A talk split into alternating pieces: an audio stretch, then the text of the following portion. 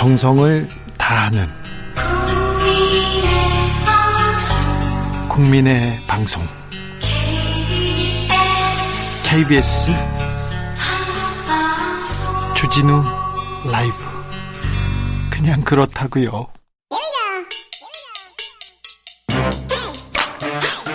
뉴스를 향한 진지한 고민 기자들의 수다.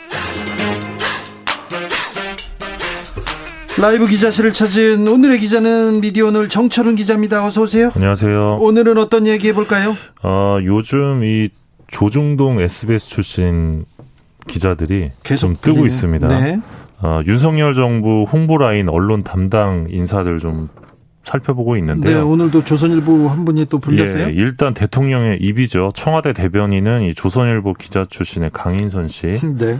이분이 이제 3월 18일자 조선일보 칼럼 쓰고 3일 뒤에 외신 대변인, 당선자 외신 대변인 맡고 44일 만에 지금 청와대 대변인 내정이 됐거든요. 직행이네요. 예, 그래서 조금 되게 비판을 해야 되는데 너무 그 비판 여론이 없는 것 그렇습니다. 같아서 언론계에서. 네. 자, 이러다 자기가 칼럼 쓰고 자기가 얘기하고 그러다가 네. 바로 글로 갔습니다.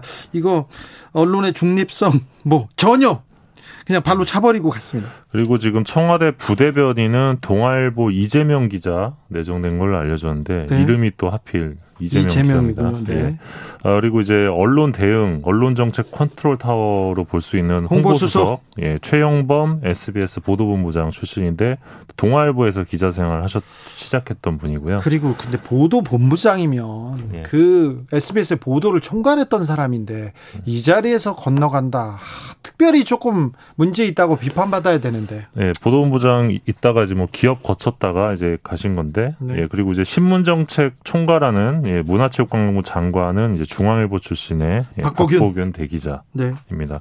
그리고 오늘 홍보수석실 국정홍보비서관의 강훈 네. 전 조선일보 기자가 또 어, 임명이 됐는데요.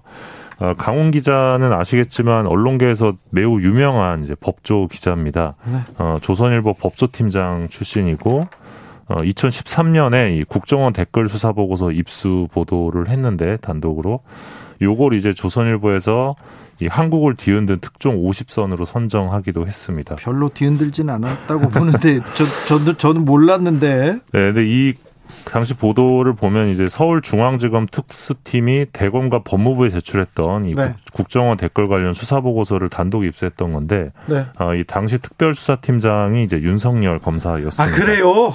예. 그래서, 그래서 어떤 어, 개인적인 인연이 또 있지 않을까 뭐 추정해 볼 수 있을 것 오늘 같습니다. 김성희 또 비서관이 자유일보 논설위원이라고 하는데 자유일보 잘 모르는 곳이어서요. 미디어 담당하시는 정철은 기자도요? 예, 저조차도 잘 모르는 곳입니다. 네, 저도 잘 모르려서 물어본 건데. 네. 네, 알겠습니다. 아무튼 조선일보, SBS 네. 계속 보입니다. 계속 예. 보이는데 이분들이 언론 어제 음, 변상욱 기자가 주진우 라이브에 와가지고 언론과의 소통.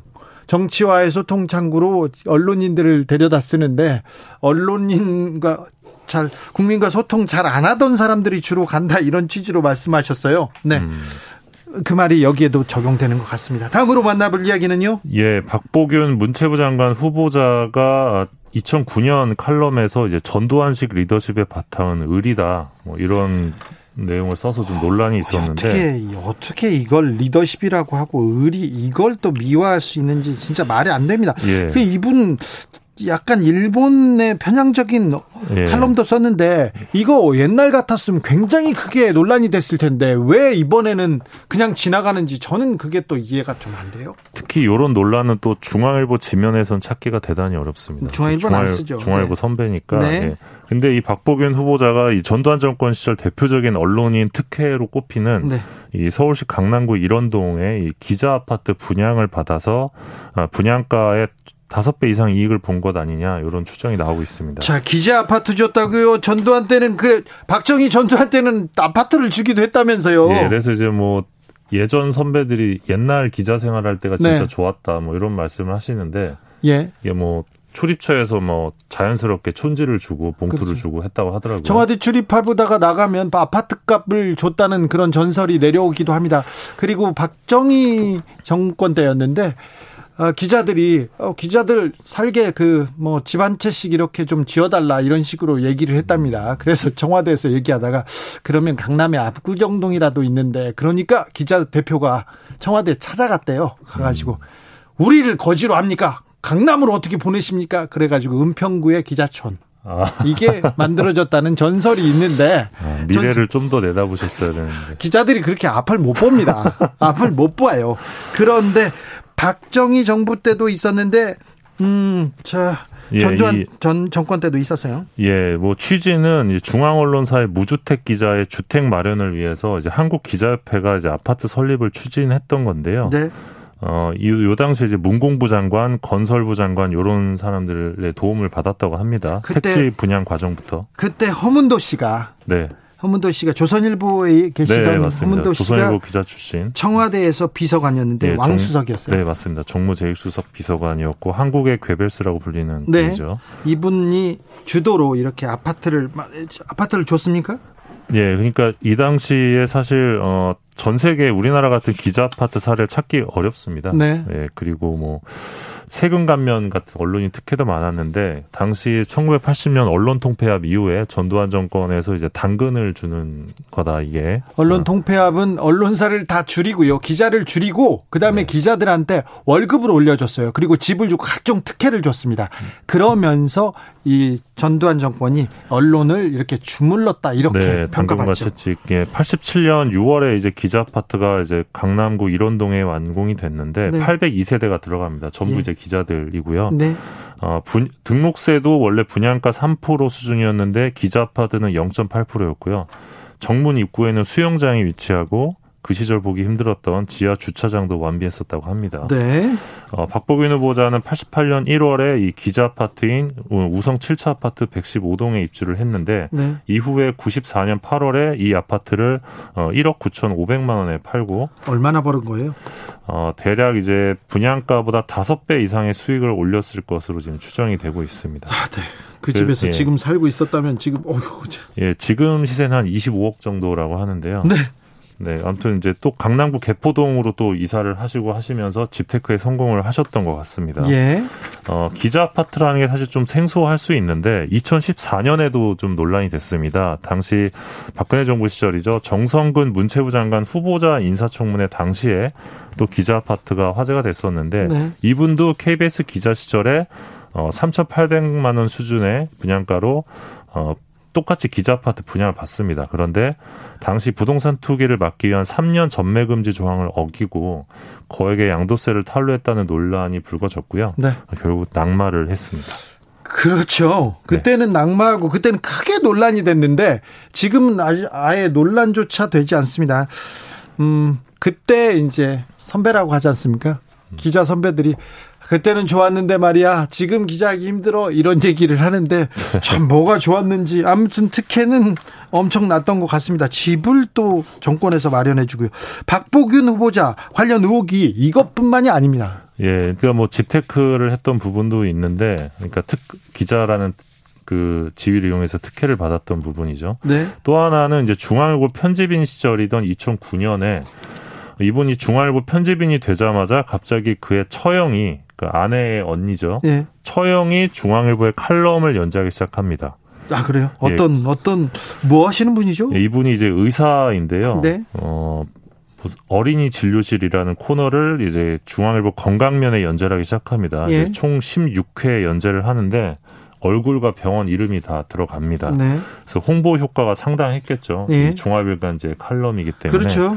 근데 이게 공교롭게도 박보균 후보자가 대기자 신분에서 편집인으로 임명된 직후부터 칼럼이 게재가 되기 시작합니다. 예. 근데 이게 개인의 어떤 병원을 운영하는 데 있어서 상당한 홍보 이점이 있지 않겠습니까? 네, 그래서 그렇죠. 어, 편집인이라는 지위를 이용해서 지면을 사유화한 것 아니냐 이런 지적이 나오고 있는데 이거 따져 물어야 되겠네요. 예, 후보자의 후보자 측은 어 후보자와 전혀 무관한 일이었다 이렇게 밝히고 있는 상황입니다. 전혀 무관하다고는 하지만 의사들의 뉴스 출연, 의사들의 칼럼 이거 굉장한 이권이기도 했는데 그렇죠. 예. 굉장히 이권이고요. 돈을 엄청나게 많이 내고 하는 사람들도 본 적이 있어요. 그렇죠. 네. 돈을 내고 칼럼을 쓰는 경우도 있어요. 그리고 네.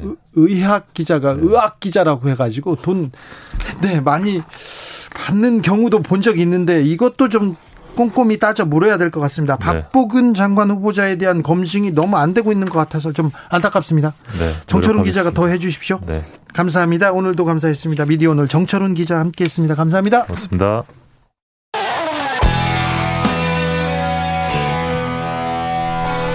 스치기만 해도 똑똑해진다. 드라이브 스루 시사 주진우 라이브.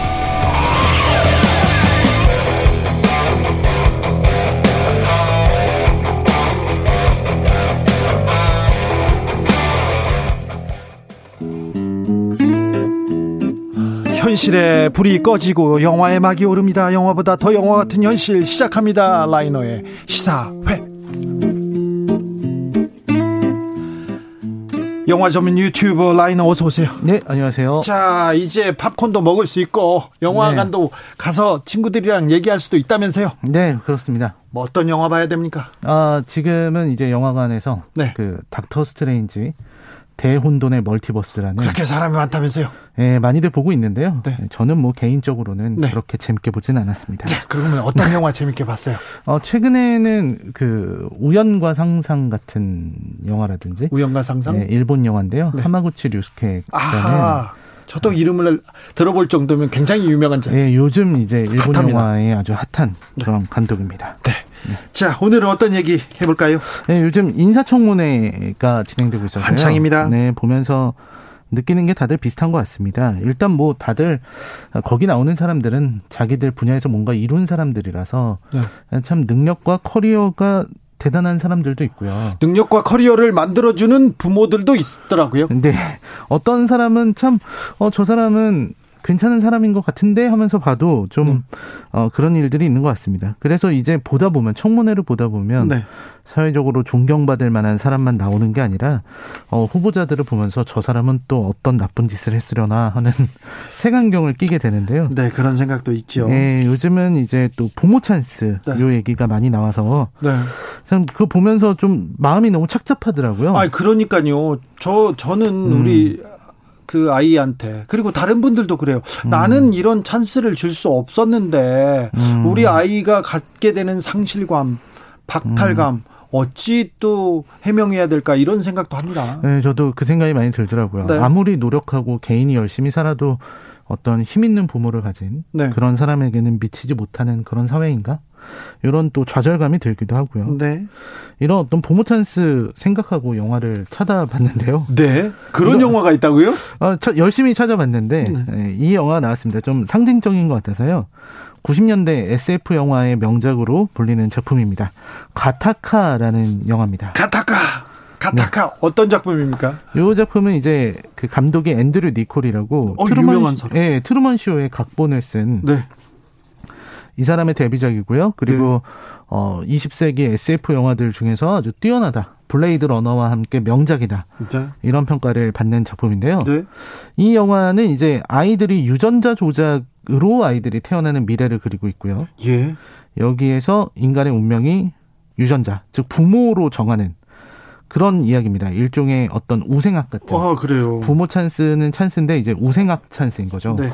그런 만연한 사회를 그리고 있습니다. 네. 여기에 일단 뭐 에단 호크와 주드로, 네. 우마 서먼 이런 배우들이 나오고요. 아, 우마 서먼. 저의 최애 배우입니다. 아, 여기서 에단 호크와 우마 서먼이 만나서 결혼을 했던 걸로. 결혼했어요? 네. 안 되겠네. 자, 줄거리 속으로 들어가 보겠습니다. 네, 이 이야기는요, 그 우주항공회사 제 이름이 이제 카, 가타카라는 항공회사인데요. 예. 거기에 이제 제롬이라는 사람이 이제 사는 삶을 처음에 보여주면서 시작을 합니다. 네. 이 사람은 이제 우주로 가는 거, 특히 이제 토성에 위성이죠. 타이탄이라는 위성이 있는데 거기를 탐사하러 가는 게 자신의 인생의 목표입니다. 네. 근데 출발 일주일 전에 그 사무실에서 이 어떤 우주 이 우주 이 임무와 관련된 감독관이 살해당하는 살인 사건이 벌어지고요. 어, 그래요. 수사가 시작되는데 이 제롬이라는 남자가 어, 자신의 신분이 노출될까 두려워합니다. 네. 그의 진짜 정체는 빈센트라는 사람이었기 때문이죠. 아, 그렇군요. 이게 왜 이렇게 된 거냐면요. 과거로 돌아가게 되는데요.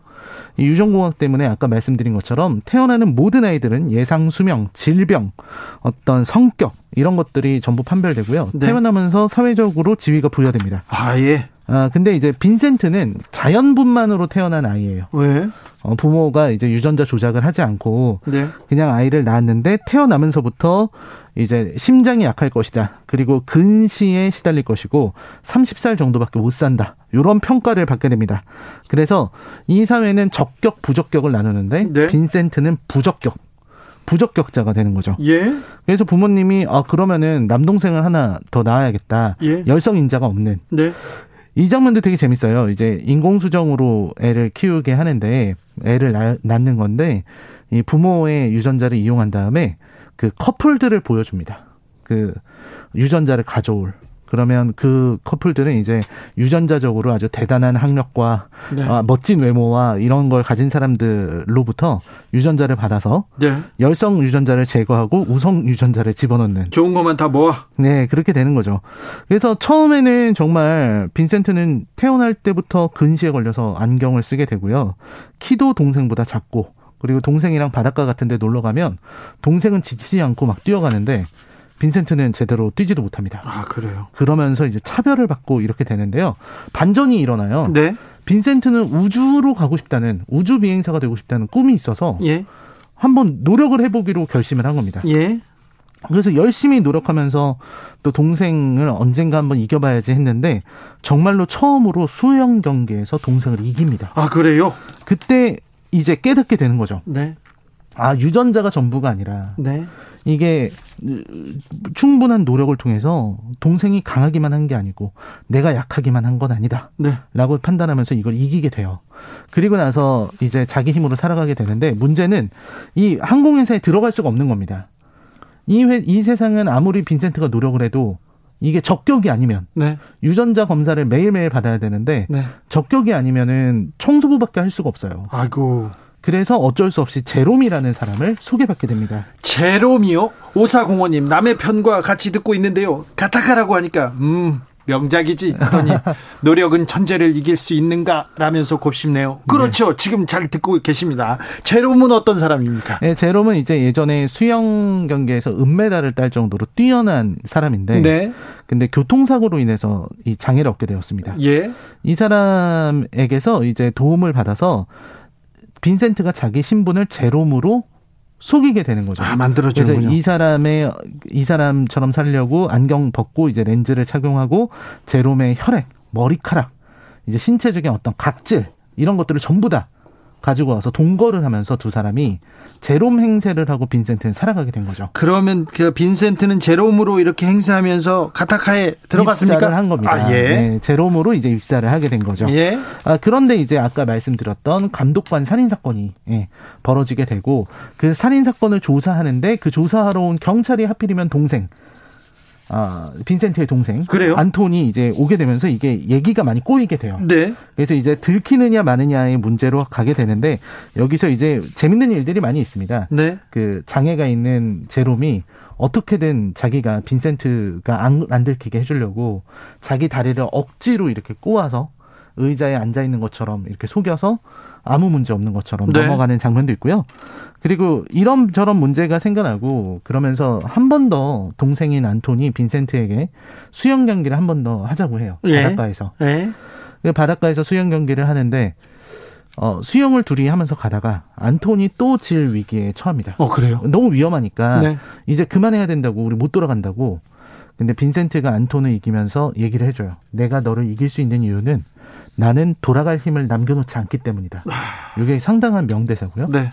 그리고 나서 이제 모든 사실은 밝혀지게 되고 결국 이야기는 끝이 나게 되는데 어, 이 이야기가 끝날 때 이제 빈센트가 우주로 떠나면서 이제 중간에 어, 우주로 떠날 때 한 번 더 검사를 받는데 제롬의 소변 주머니를 준비하지 못해서 예. 소변 검사를 하는데 빈센트가 들키게 되는 위기가 생겨요. 그런데요. 근데 그 검사하는 사람이 봐줍니다. 아이고. 또 인간적인 또. 네. 네. 사실은 이 연구원이 알고 있었어요. 네. 알았는데 어, 항상 이 사람이 뭐 바꿔치기 한다는 거를 알고 아는데도 있었습니다. 이렇게 응원했군요. 네, 그래서 이제 우주로 떠나면서 사실 우리 몸의 모든 원소는 별의 일부이기 때문에 네. 내가 우주로 가는 거는 어쩌면 고향으로 가고 있는 건지도 모른다. 이런 메시지를 남기면서 굉장히 철학적이네요. 예, 철학적인 메시지를 남기면서 예. 엔딩이 옵니다. 이 영화를 라이너가 추천하는 이유는 뭡니까? 예, 일단은 이 SF 영화로서 완성도가 뛰어나고요. 아, 재미있는 뛰어나다. 영화고요. 네. 그리고 이제 계급 사회에 대한 강렬한 비판이 드러나는데 또 어떻게 보면 자조적으로도 보입니다. 사실 유전자로 모든 것이 결정되는 사회는 이 부모 잘 만나서 뭐 힘센 부모 만나서 호의호식하는 그 정도가 아니라 네. 뭐 어떤 유전자를 받느냐에 따라서 능력 그리고 이걸 적격 부적격으로 나눠 가지고 차별하는 사회가 돼버린 거잖아요. 예. 극단적인 사회인데요. 여기서 빈센트는 이걸 비판하지만 결론이 좀 슬픕니다. 결국 빈센트는 적격 판정을 받고 마지막에 물론 도와줬지만 네. 그토록 노력해서 빈센트가 원한 게 그들 중 하나가 되는 거거든요. 아, 이거 그렇죠. 네, 그러니까 결국은 목표가 그들의 세계, 기득권의 세계, 어, 권력자가 되고 그들한테 들어가는 거. 차별받는 사람이 아니라 차별하는 사람이 되고 싶다는 욕망. 그게 이제 결국 이 영화의 슬픈 결론인 것 같아서 요 얘기 한번 나눠보고 싶어서 알겠습니다. 많은 부분을 던져줍니다. 가타카 라이너와 함께 봤습니다. 감사합니다. 네, 감사합니다. 주진우 라이브 여기서 인사드리겠습니다. 돌발 퀴즈 정답은 왕치산입니다. 왕치산 국가부주석은 뭐 문 대통령도 본다죠. 저는 내일 오후 5시 5분에 돌아오겠습니다. 주진우였습니다.